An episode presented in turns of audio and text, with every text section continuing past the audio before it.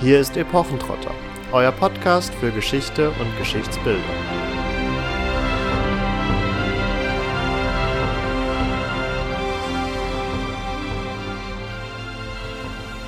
Hallo und herzlich willkommen zu einer neuen Folge Epochentrotter. Dieses Mal beschäftigen wir uns mit der sagenumwobenen Welt von J.R.R. Tolkien, besser bekannt als Autor von Der Herr der Ringe und dem Hobbit. Anlass dazu, wir werden uns natürlich nicht mit Tolkien selbst nur beschäftigen, sondern auch damit, was er in seinen genannten Werken verarbeitet, hat uns die Serie, die jetzt auf Amazon Prime gestartet ist, gegeben. Und zwar läuft seit Anfang September 2022 die Ringe der Macht Saga.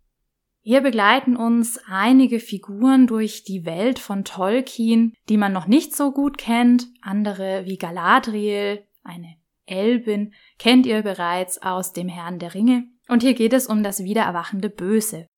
Wir wollen euch jetzt hier weder spoilern noch uns zu tief mit dieser Serie befassen. Allerdings ist das eben ein schönes Stichwort für uns, um mal zu schauen, was Tolkien denn eigentlich hier für eine Mythologie geschaffen hat und wo das Ganze seinen Ursprung nimmt. Und das heißt, wir werden relativ tief ins Mittelalter einsteigen. Bevor wir jedoch inhaltlich einsteigen, habt ihr auch dieses Mal wieder die Möglichkeit, an einem Gewinnspiel teilzunehmen, ähnlich wie beim letzten Mal, als wir den historischen Roman Der falsche Friedrich verlost haben, haben wir auch dieses Mal etwas Passendes zur aktuellen Episode. Mit freundlicher Unterstützung der WBG Buchgesellschaft verlosen wir nämlich drei Exemplare von Die Erfindung von Mittelerde was Tolkien zu Mordor, Bruchtal und Hobbigen inspirierte. Das Buch ist von John Garth und lag uns jetzt auch für die Recherche vor. Also insofern können wir es tatsächlich auch empfehlen. Um an dem Gewinnspiel teilzunehmen, geht ganz einfach auf Facebook oder Instagram, liked dort den Beitrag zu unserer Podcast-Episode, markiert dort einen Freund oder Freundin von euch und erklärt ihr eure liebste historische Analogie aus der Herr der Ringe. Denn wie ihr euch denken könnt, werden wir in diesem Podcast lange, lange nicht alle historischen Bezüge von Tolkien behandeln können. Dazu bräuchte es einfach einen eigenen Podcast und ihr kennt sicher noch ganz, ganz viele andere Parallelen aus der realen Geschichte, die Tolkien in seiner Welt und in seinen Werken verarbeitet hat. Wir sind da ganz gespannt auf euren kreativen Input und eure Freunde freuen sich sicherlich auch über unseren Podcast hinaus noch das ein oder andere aus Tolkiens Welt kennenzulernen. Bevor wir jetzt vollends nach Mittelerde abdriften, wollen wir uns erstmal anschauen, wer ist eigentlich dieser Herr Tolkien und warum hat er so viele Anfangsbuchstaben? Es handelt sich bei J.R.R. Tolkien um einen 1892 in Südafrika geborenen Sohn eines Bankiers. Geboren wurde er als John Ronald Royal Tolkien. Ich hoffe, ich habe den letzten Vornamen richtig ausgesprochen. Falls ihr dazu auch Stellung beziehen wollt, schreibt uns gerne in die Kommentare. Tolkiens Leben an sich ist durchaus erzählenswert, vor allen Dingen die ersten 30 Jahre, denn sein Vater stirbt sehr früh, wegen dem er eben überhaupt in Südafrika aufgewachsen ist. Die Mutter, eben sehr früh verwitwet, stirbt wenig später ebenfalls und so bleiben Tolkien und sein jüngerer Bruder zurück und werden nur zehn Jahre später mit dem Ersten Weltkrieg konfrontiert.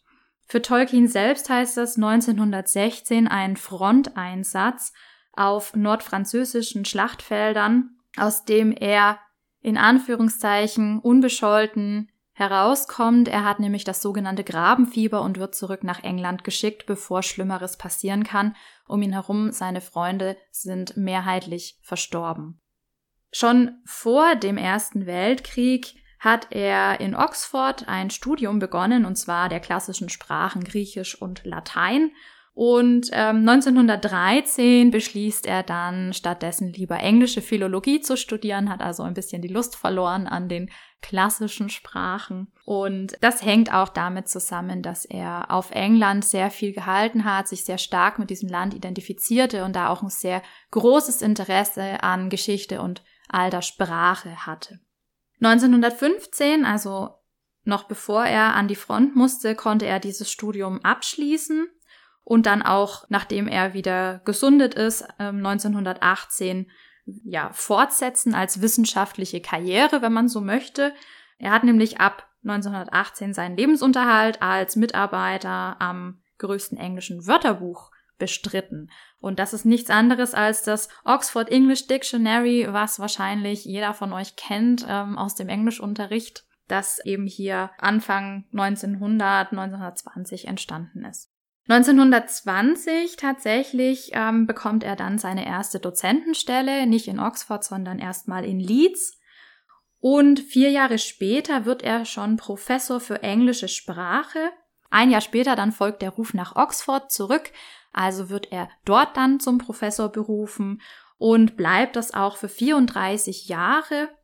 Zuerst ist er für Anglo-Saxon Studies zuständig. Das ist das ja Altenglisch. Und ab 1945 ist er dann für englische Literatur und Sprache zuständig, bis er 59 pensioniert wird. Sein Biograf hat dazu gesagt, ja, man könnte sagen, es geschah eigentlich nichts mehr, nachdem Tolkien nach Oxford gegangen ist. Es war ein normales, belangloses Leben, gleich dem zahlloser anderer Gelehrter, gewiss mit akademischen Ehren, doch nur in einem sehr engen Fachgebiet, das für den Laien eigentlich kaum von Interesse ist. Zitat Ende.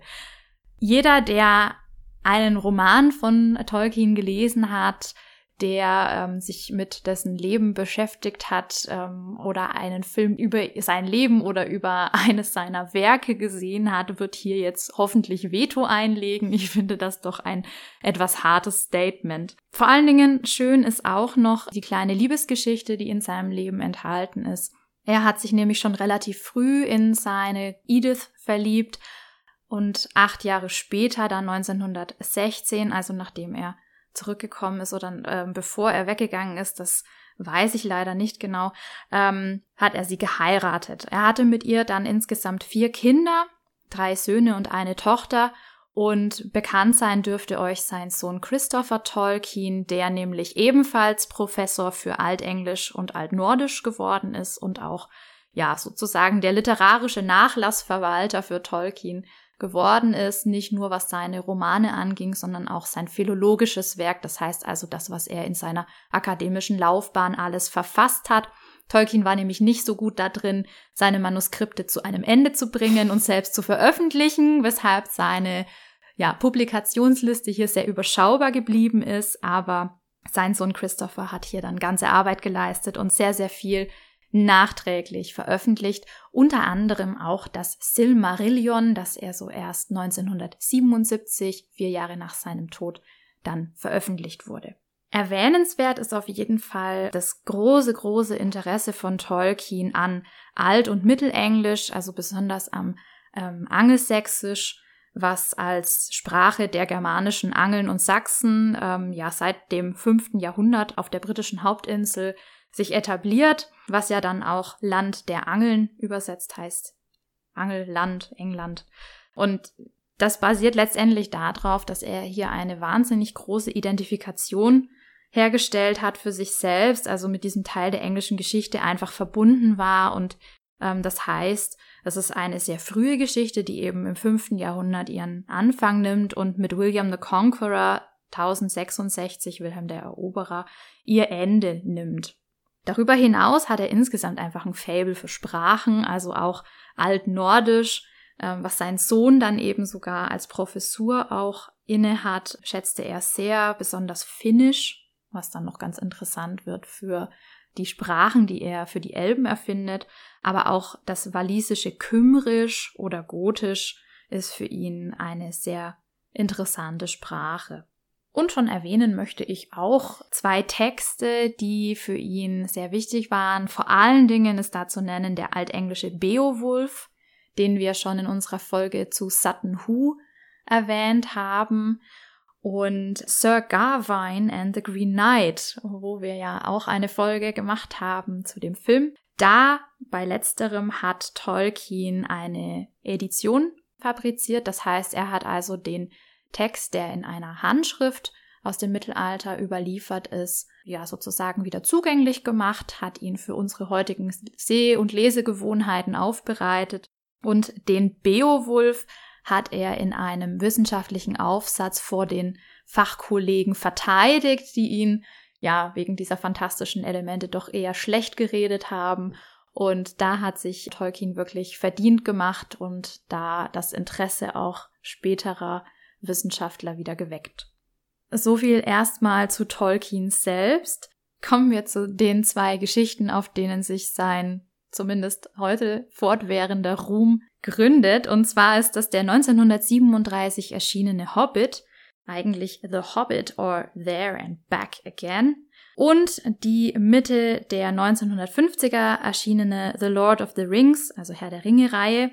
Dazu ist einiges natürlich festzuhalten, bevor wir uns dann mit der Mythologie beschäftigen. Ich versuche mich relativ kurz zu halten. Diejenigen von euch, die hier natürlich totale Nerds sind und alles schon kennen, freuen sich vielleicht darüber, das nochmal in aller Kürze zu hören. Und diejenigen von euch, die sich vielleicht noch gar nicht damit befasst haben, finden vielleicht Gefallen daran und werden vielleicht noch zu Lesern von Tolkien. Der Hobbit ist also der ältere Teil dieser Mittelerde ja, Mythologie in Form von Romanen und ist eigentlich mal gedacht gewesen als Kinderbuch. Ganz viel von dem, was Tolkien sich überlegt hat, hat damit zu tun, dass er eben ja Vater von vier Kindern war und der Hobbit war hier also gedacht als Unterhaltung für seine Kinder. Allerdings haben natürlich auch schon zu Zeiten der Veröffentlichung Erwachsene daran gefallen gefunden. Darauf begründet sich auch so ein bisschen der Erfolg dieses Buchs. Spannend ist, dass der Verleger Stanley Unwin nicht selbst das Manuskript gelesen und begutachtet hat, sondern er hat das Ganze seinem Sohn in die Hand gedrückt und hat gesagt, hier, du guck dir das mal an und sag mir, was du davon hältst. Und der kleine Rainer schrieb dazu, Bilbo Baggins war ein Hobbit, der in seiner Hobbithöhle lebte und nie auf Abenteuer ging bis endlich der Zauberer Gandalf und seine Zwerge ihn überredeten, doch zu gehen. Er hatte sehr aufregende Erlebnisse im Kampf mit Orks und Wölfen. Zuletzt kamen sie zum einsamen Berg. Smaug, der Drache, der den Schatz bewacht, wird getötet und nach einer großen Schlacht mit den Orks kehrt er heim, als reicher Mann. Dieses Buch braucht wegen der Karten keine Abbildungen, es ist gut und müsste allen Kindern zwischen fünf und neun Jahren gefallen. Ich finde, das ist eine sehr profunde äh, Zusammenfassung und, und äh, Äußerung, Einschätzung von Tolkiens Werk. Ich finde es tatsächlich sehr bemerkenswert, dass das für ab fünf Jahren hier empfohlen wird, weil das ja doch eine komplexe Geschichte ist. Und da sind wir schon bei dem ganz wichtigen Punkt, denn der Hobbit erzählt ja nicht nur von A nach B eine Geschichte, die hier also die Reise des Hobbits Bilbo Beutlin oder Baggins auf Englisch ist, sondern das Ganze strotzt nur so von eingestreuten Geschichten, von Liedern über zum Beispiel einen Menschen, der sich in eine Elbin verliebt, das Lied von Beren und Lucien. Darüber hinaus aber auch Andeutungen auf, ja, ein, eine ganze tausendjährige oder noch länger dauernde Geschichte bietet, verschiedene Völker anspricht, die es vielleicht schon gar nicht mehr gibt, die Entstehung quasi dieser Welt beinhaltet. Und das wiederum hat nicht nur dafür gesorgt, dass ja Tiefgang erzeugt wurde, also es war nicht nur ein rhetorischer Kniff, sondern es hat ihm auch Anknüpfungspunkte geliefert, um hier einfach ja später dann eben in den 1950ern ähm, den Herrn der Ringe zu veröffentlichen. Warum geht's jetzt da auf einmal um Ringe und nicht mehr um einen Hobbit auf einer Reise? Tja, ein bisschen ist es ja von beidem, denn auch schon im Hobbit taucht ein Ring auf.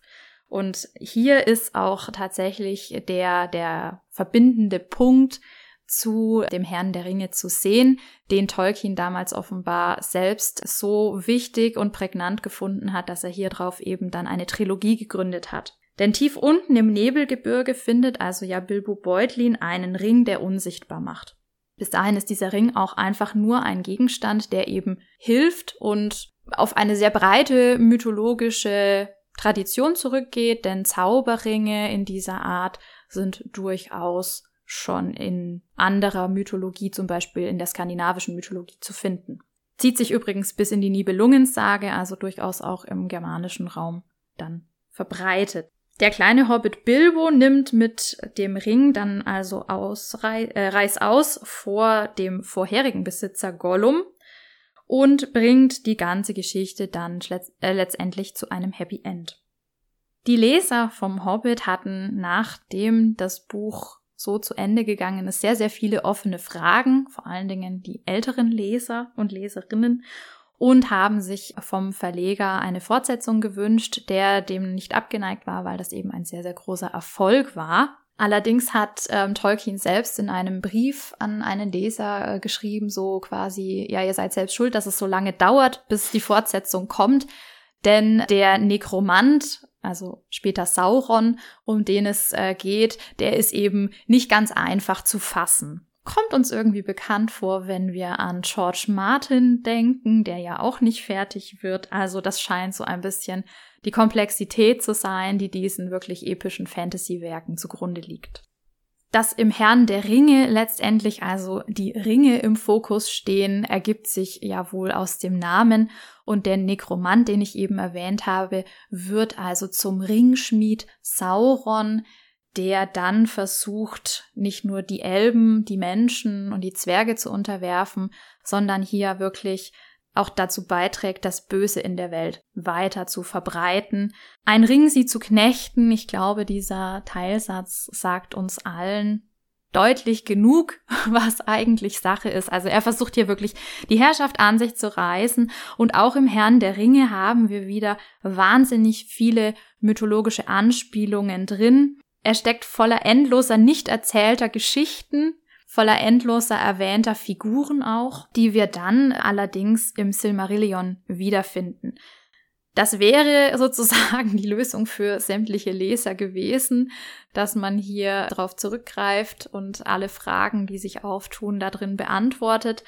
Zumindest hat Tolkien das selbst auch wieder in einer Antwort auf einen Leserbrief so groß angepriesen und damit auch versucht, seinen Verleger davon zu überzeugen, diese Ansammlung von Namen, ähm, Völkerlisten und ähnlichem ähm, doch noch zu veröffentlichen, was allerdings ja eben, wie ich schon erwähnt habe, nicht geglückt ist. Mittelerde, was wir jetzt schon öfter gesagt haben, ähm, ist dabei nur ein ganz kleiner Teil dieser Fantasiewelt, die Tolkien erschaffen hat es geht viel, viel weiter. Also das, was immer wieder anklingt in den beiden genannten Romanen, ist eben nicht nur punktuell erdacht, sondern da steckt wirklich eine ganze Welt dahinter, die Tolkien in seinem Kopf wirklich vollends ausgestaltet hatte, inklusive einer ganzen Mythologie für diese Welt, Sprachen, Völkern und deren Geschichten denen wir uns nach diesem Parforce-Ritt durch die wohl berühmtesten Werke Tolkiens nun genauer annehmen wollen. Doch zunächst stellt sich natürlich die Frage, warum hat Tolkien das eigentlich alles gemacht? Und zumindestens was sein Publikum angeht, hast du ja auch schon treffend ausgeführt, dass er vor allem zunächst für seine Kinder und für sein näheres Umfeld geschrieben hat. In seiner Tätigkeit als Professor für Anglo-Saxon Studies hatte er aber auch noch ein ganz anderes Bedürfnis, denn so schreibt Tolkien Zitat Von Anfang an war ich bekümmert über die Armut meines eigenen geliebten Landes. Es besaß keine eigene Geschichte, wie ich sie in Sagen und Legenden anderer Länder suchte und fand. Also hier wird deutlich, dass Tolkien sich offensichtlich in seiner wissenschaftlichen Tätigkeit sehr mit der Geschichte Englands, aber auch mit der Kultur und dem Sagenkreis Englands auseinandergesetzt hat und hier offensichtlich eine Art Fehlstelle hineininterpretiert hat. Ähm, das war für ihn eines der Anlässe, quasi eine Mythologie von England zu erdenken und bis zu einem gewissen Grad, gerade in den ersten Jahren und Jahrzehnten, bevor sich das alles noch mehr Richtung auch der Hobbit und der Herr der Ringe entwickelt, war das sicherlich einer seiner Antriebsfedern. denn aus seiner Sicht besaß zwar Britannien einen umfangreichen mittelalterlichen Sagenschatz, der aber auch gleichzeitig ähm, stark französisch geprägt war. Also das haben wir in der einen oder anderen Folge ja auch schon besprochen, wenn es beispielsweise um deutschsprachige höfische Romane des Mittelalters geht, dass hier einfach Frankreich oder der fränkische Kulturkreis sehr, sehr prägend im Mittelalter sind und hier Einfluss nehmen, sag ich mal, auf die verschiedenen Erzählstoffe. Und gleichzeitig, du hattest den Beowulf schon angesprochen, was ja das angelsächsische Epos überhaupt ist, aber, und das klang ja in der entsprechenden Folge, die wir im Rahmen von Sutton Hoo dazu schon gemacht haben, es ist ein Epos, das letztendlich oder im Grunde dann doch aus Skandinavien stammt und in dem Sinne nicht die Rolle einnehmen kann, die Tolkien sich vielleicht gewünscht hätte. Dieser Wunsch, die englische Geschichte oder auch die englische Mythologie weiter zu untermauern, sie auszubauen, wird auch deutlich, wenn man sich einige Parallelen anschaut. Und diese Parallelen, da werden wir sicherlich noch auf einige zu sprechen kommen, aber zumindestens in Bezug auf diesen ja, nationalen Pathos, den er sich quasi schon wünscht, wird das vor allen Dingen deutlich im Auenland und dessen Parallelen zu England. Denn sowohl das Auenland als auch England werden gegründet von jeweils zwei Brüdern, deren Namen Pferd bedeutet.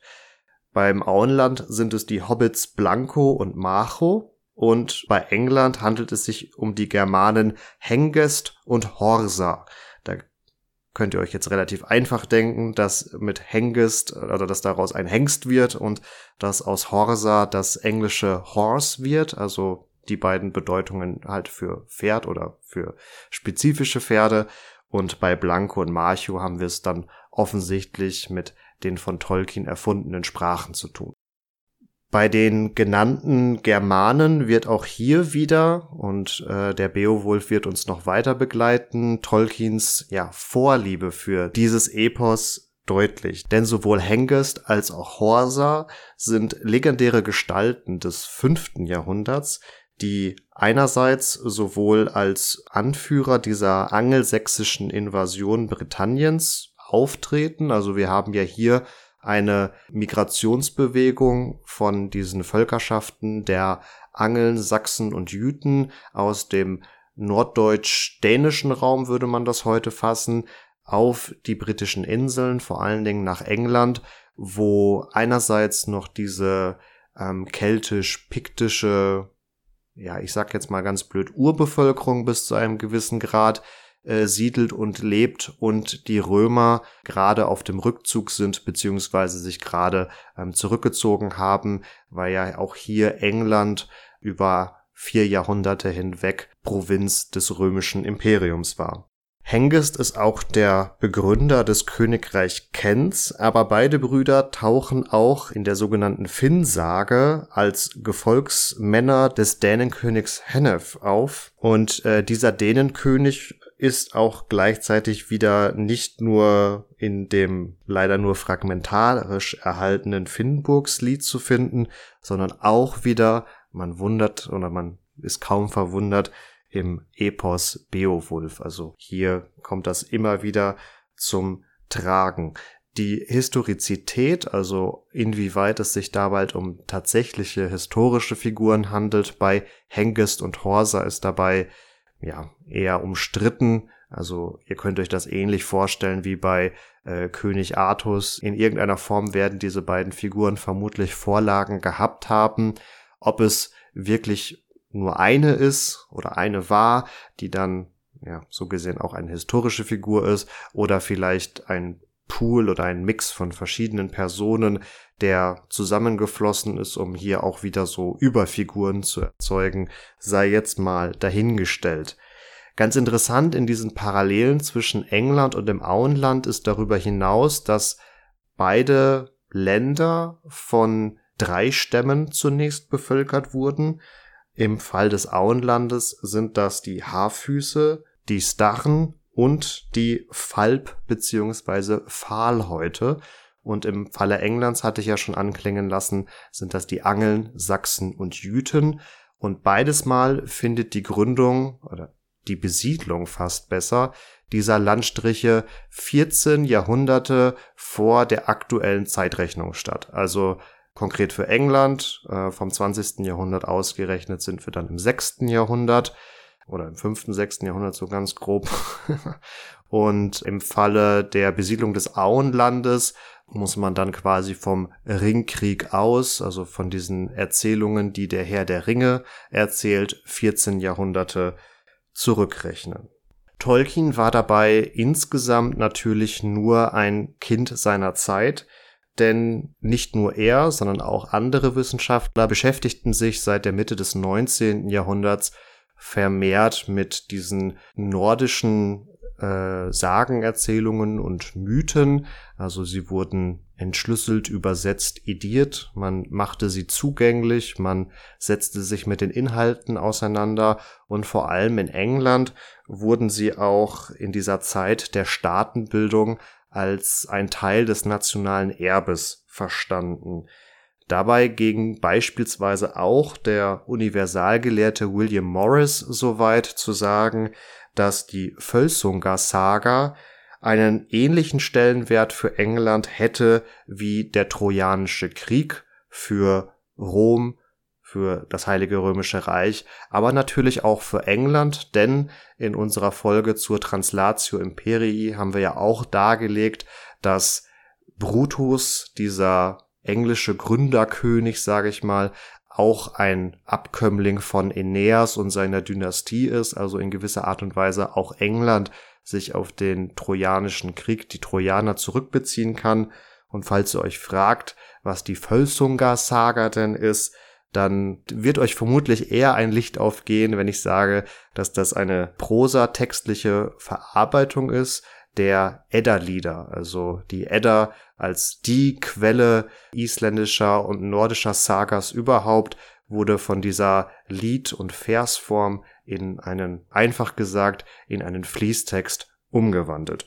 Das geschah hier erst im 13. Jahrhundert, aber auch die Edda-Lieder sind ja auch so gesehen erst Produkte der christlichen Phase Islands, also entstanden hier auch nicht in der Zeit der Wikinger oder womöglich schon zu Zeiten der Angelsachsen im 6. und 5. Jahrhundert. Die sehr, sehr große Welt von Mittelerde beziehungsweise die sehr große Mythologie in der Mittelerde zu verorten ist, so rum, hat Tolkien natürlich nicht über Nacht aus dem Boden gestampft, sondern man geht davon aus, dass er mit etwa 20 Jahren damit begonnen hat, sich das auszudenken und hier inspiriert wurde von einem Gedicht, das ihm eben während seines Studiums oder direkt danach in die Hände gefallen ist. Und zwar ist das ein Gedicht, ähm, eines altenglischen Dichters namens Wolf, der gegen Anfang des 9. Jahrhunderts in Northumbria oder in Mercia lebte und der christlich-religiös hier unterwegs war.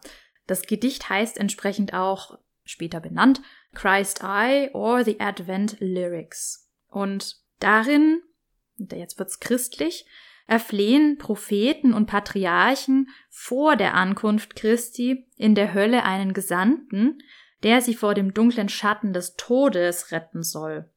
Dieser Retter ist Arendelle, der hellste der Engel, der den Menschen ähm, nach Mittelerde gesandt wird. Mittelerde meint hier jetzt also die Erde.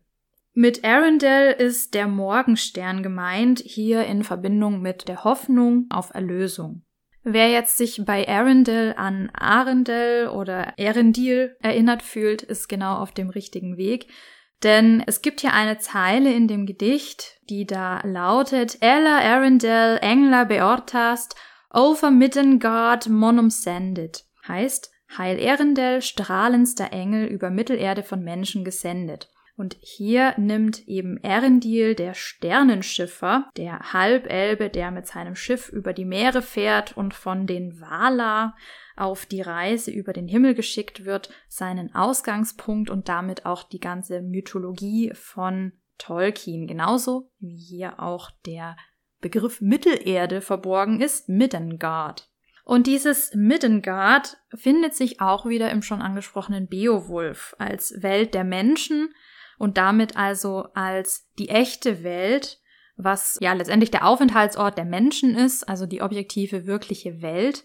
Und damit ist also Schauplatz von Tolkiens Erzählungen, wie er selbst sagt, diese Erde, auf der wir alle leben, aber eben diese historische Periode, die er erschafft, ist imaginär. Nun ist es schön und gut, dass das im Beowulf eben vorkommt, genauso wie in diesem kleinen Gedicht aus dem neunten Jahrhundert. Das Wort allerdings hat seinen Ursprung eigentlich im Balkan, auf dem ehemaligen Gebiet der Westgoten. Das heißt, wir reisen mal kurz ins vierte Jahrhundert und machen Bekanntschaft mit dem Missionar Wulfila, der als erster die germanische Sprache verschriftlicht hat. Und zwar hier ein gotisches Alphabet überhaupt erst auf Grundlage des lateinischen Alphabets erdacht hat und Teile der Bibel übersetzt hat. Die Wulfila Bibel ist so dass das Schriftstück der deutschen Sprache. Und hier findet sich für das lateinische Orbis Terre, wo wir heute einfach der Erdkreis oder die Erde sagen würden, das gotische Midjungards. Und das wird dann eben zu Middengard oder Middle-earth, Mittelerde, Midgard oder wie es auch in anderen Sprachen noch heißt, die eben hier verwandt sind. Mittelerde ist also nicht vollends erfunden, nur diese Mythologie ist erdacht, wie Marvin gesagt hat, also 1400 Jahre in der Zeitrechnung in Anführungszeichen zurückgegangen. Dann ist man in der Zeit der Völkerwanderung bei den Germanen und Kelten und wie sie alle heißen und ja, hier hat Tolkien also Handlungsbedarf gesehen und sich eine Mythologie geschaffen, die eben nichts mehr mit der Realität zu tun hat. Und was diese Mythologie für Tolkien bedeutet, ist auch die Erschaffung von Sprachen, beziehungsweise hat er das Existieren von Sprachen auch als ja, Ursprung von Mythologie verstanden. Also wo Sprache ist, da ist auch Mythologie und wo Mythologie ist, ist Sprache. Das bedeutet, dass er in dieser Welt, die er sich erdacht hat, auch eben verschiedene Sprachen erfunden hat, um das Ganze zu fundieren, um auch wieder in diesen Sprachen dann eben mythologische Punkte zu schaffen. Und das ist, was das Elbische angeht, zum einen gnomisch, was dann später zu Sindarin geworden ist. Das ist ähm, basiert auf dem Walisischen und Quenya, das wiederum auf dem Finnischen oder der finnischen Sprache gründet.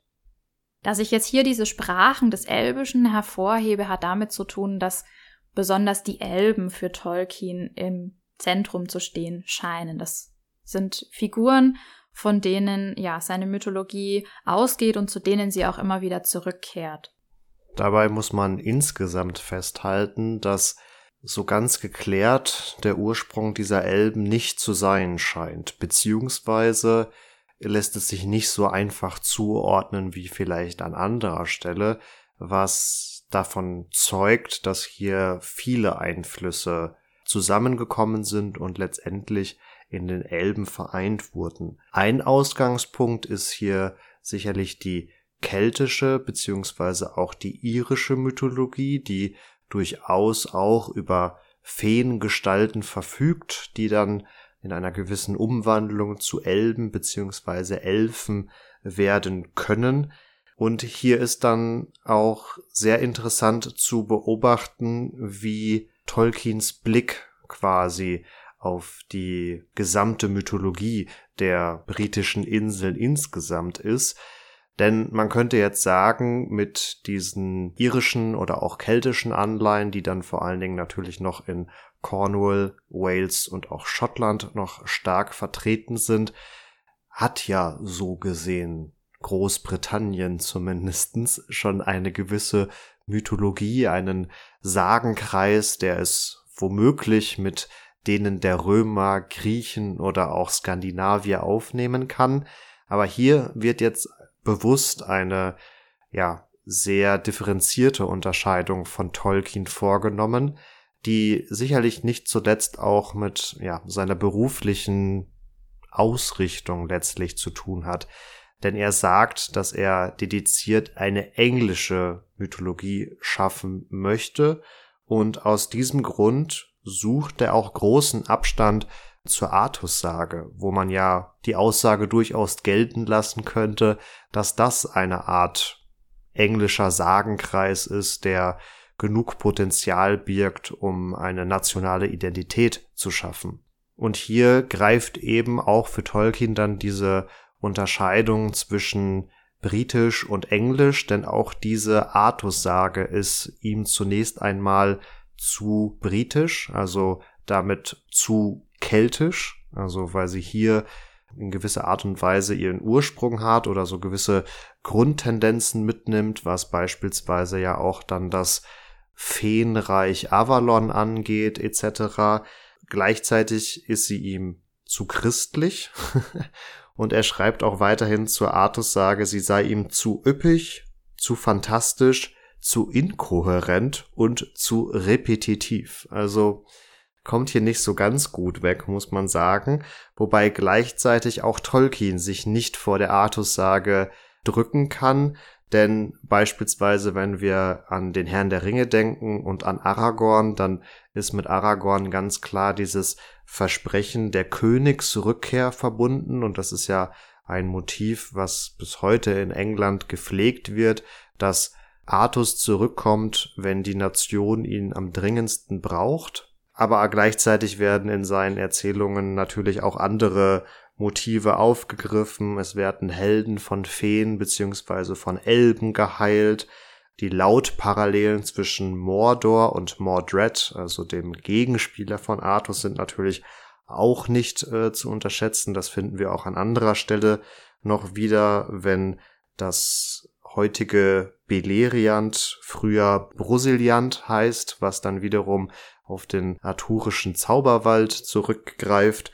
Und in den 1930er Jahren können wir auch beobachten, wie die einsame Insel Tol Ereyassa den Beinamen Avalon trägt und hier ja so gesehen dieses Motiv ganz bewusst aufgegriffen wird. Man könnte gar sagen, dass ähm, Frodos Reise gen Westen auch hier der arthurischen Reise nach Avalon gleichzusetzen ist und äh, die Tatsache, dass Sam ihm eines Tages sogar hinterher reist, ist auch in den arthurischen Sagen zu finden, denn auch hier reist letztendlich Lancelot, also der beste Streiter Arthurs, hinterher. Ja, die Elben sind tatsächlich auch ein Zusammenschluss sozusagen aus den germanischen Alben und den britischen, bretonischen Elfen.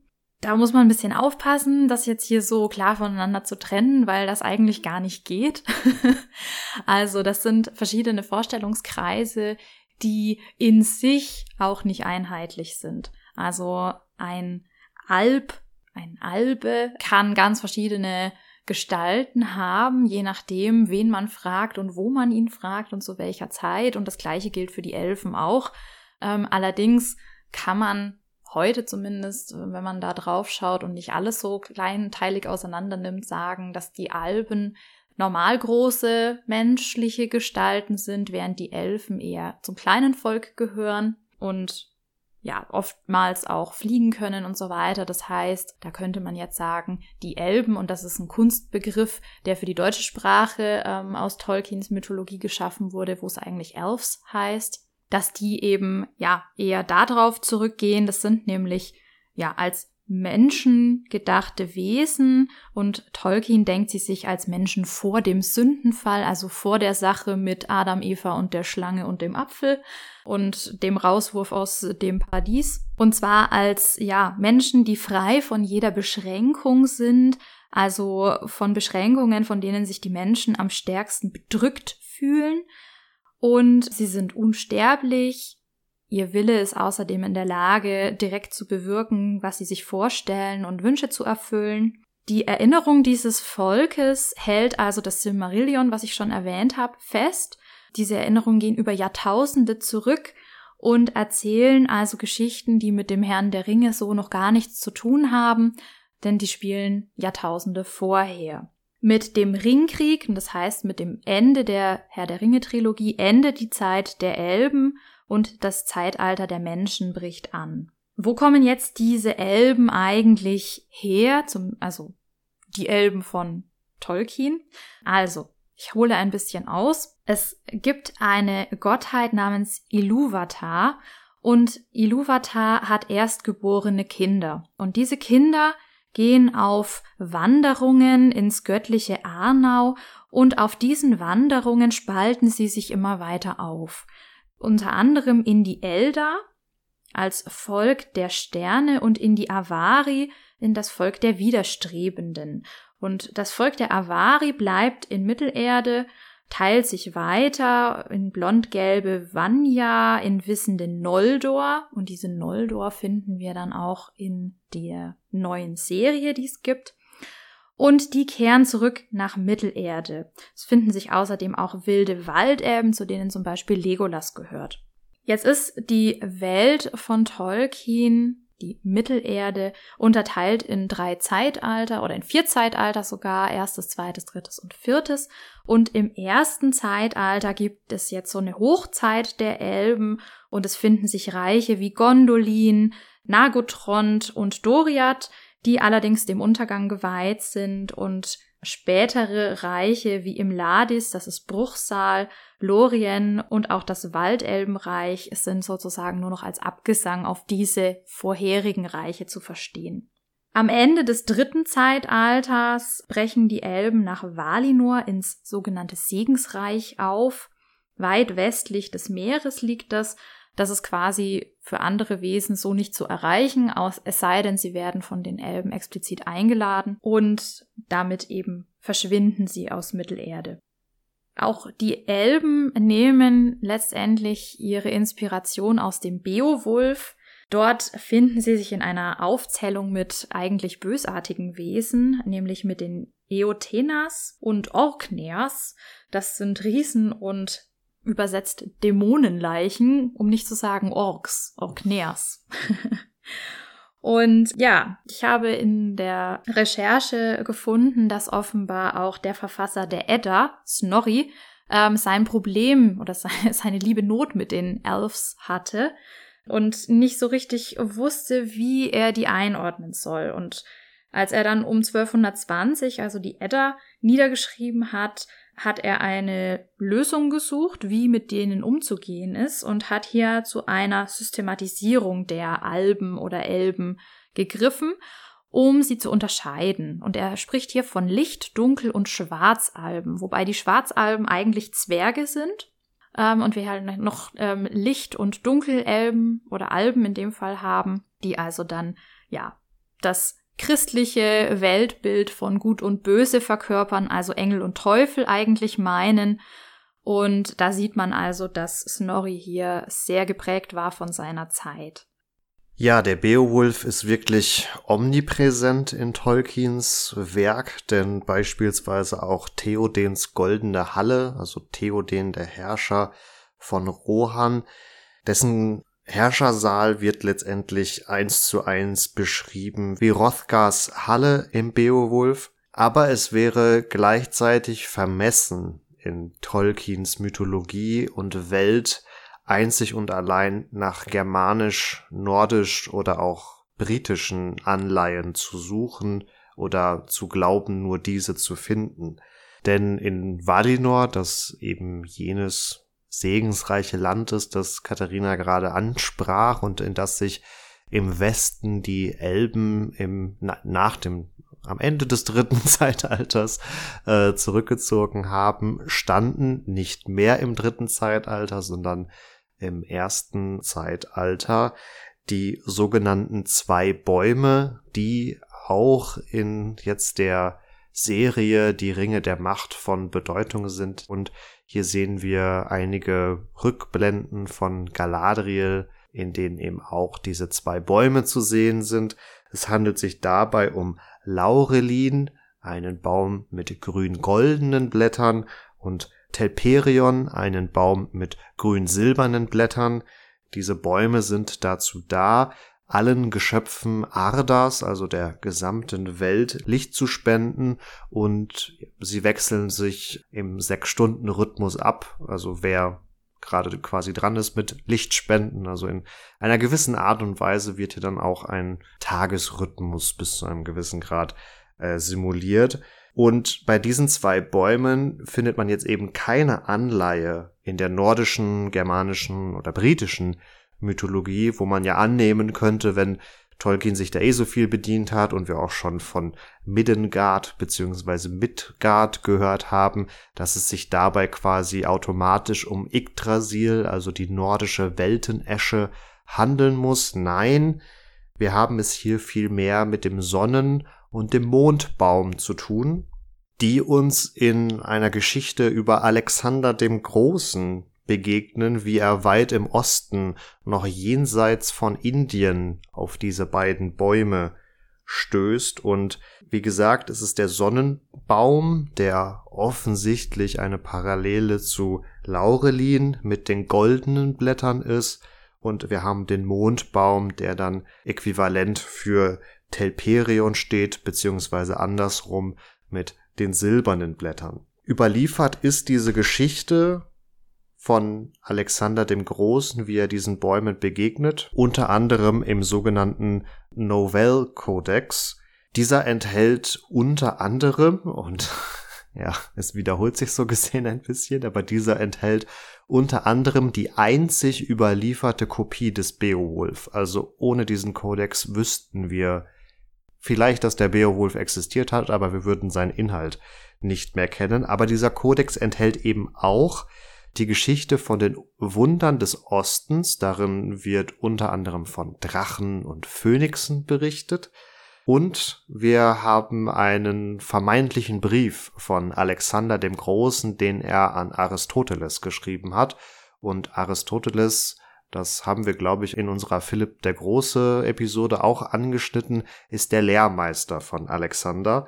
Und Alexander berichtet in diesem Brief nun von zwei sprechenden Bäumen, also dem Sonnen- und dem Mondbaum, in einem traumhaften Land, wie gesagt, jenseits von Indien noch, die einerseits einen heilenden Balsam absondern und ihm voraussagten, er würde in Babylon sterben. Die beiden Bäume von Valinor in Tolkiens Welt, sondern nun nicht unbedingt einen heilenden Balsam ab, wobei man schon sagen kann, dass ihr Licht bis zu einem gewissen Grad gerade für die Elben so eine Art auch Lebenselixier darstellt. Und sie verkünden jetzt auch nicht unbedingt einzelnen Personen den Tod, aber ihr Untergang oder ihre Zerstörung äh, läutet doch gleichzeitig den langsamen Untergang der Elben ein und ja kündigt in gewisser Weise schon das Zeitalter der Sterblichen an. Dieser Brief von Alexander an Aristoteles wird dann natürlich auch in der Tradition der Alexander-Romane mit aufgegriffen, wird da verarbeitet, also das als ein eigener Sagenstoff, der schon in der Antike auftaucht, aber dann auch im Mittelalter in ganz verschiedenen Versionen auftritt und hier sicherlich nochmal ja, spannenden Stoff für eine weitere Podcast-Episode bieten würde, wie die Antike im Mittelalter rezipiert wird. Liebe, Ge Liebe Grüße gehen an den René raus, der schon weiß, was auf ihn zukommt und bald unser Interviewpartner zu dem Thema sein wird. Nun ist es offensichtlich, dass Tolkien über diese Alexander-Geschichte gestolpert ist, wenn er sich so intensiv mit dem Beowulf auseinandergesetzt hat, äh, wenn es in derselben Handschrift zu finden ist, aber in Katharinas Biografie kam ja auch schon zur Sprache, dass er zunächst Griechisch und Latein studiert hat, ähm, hier sicherlich auch sehr bewandert war. Und das ist jetzt hier nur eine Anekdote, die gleichzeitig der mahnend erhobene Zeigefinger sein soll, dass man es sich eben auch nicht allzu einfach machen sollte, wenn man sich mit Tolkiens Werk auseinandersetzt, weil er durchaus interessiert an der Weltkultur letztendlich war und gerade hier im frühen 20. Jahrhundert ja auch extrem viele Entdeckungen äh, noch gemacht wurden. Er ist auch selber viel verreist, hat da einige Inspirationen mitgenommen. So wurde beispielsweise in den 1910er Jahren Machu Picchu entdeckt und 1922 entdeckte er beispielsweise auch Howard Carter das Grab von Tutanchamun. Man möge sich wundern, wenn da vielleicht dieses Jahr noch eine Episode zu erscheint. Die schon angesprochenen zwei Bäume erinnern uns vielleicht nicht nur an die eben schon angesprochene Alexander-Sage, sondern mögen vielleicht auch den einen oder die andere dran erinnern, dass es ja auch im Christentum durchaus die Vorstellung von zwei Bäumen gibt, nämlich den Baum der Erkenntnis und den Baum des Lebens. Und wenn jetzt also die Elben die Menschen vor dem Sündenfall sein sollen, dann ja, rückt das durchaus in eine sinnige Konstellation, sich hier vorzustellen, dass sie eben in Anführungszeichen die Hüter dieser zwei Bäume sind, die ja dann auch aufhören, ihr Licht zu spenden, wenn das Böse in die Welt zurückkehrt. Apropos Böses in der Welt, da sind wir jetzt beim letzten Stichwort unserer Episode und auch beim ja wichtigsten Element, denn was wäre der Herr der Ringe ohne die Ringe? Oder und ohne vor allen Dingen den einen Ring, den Ring sie zu knechten. Und das spielt natürlich auch in der Serie Die Ringe der Macht eine ganz, ganz große Rolle und deswegen wollen wir das jetzt natürlich am Ende noch ansprechen.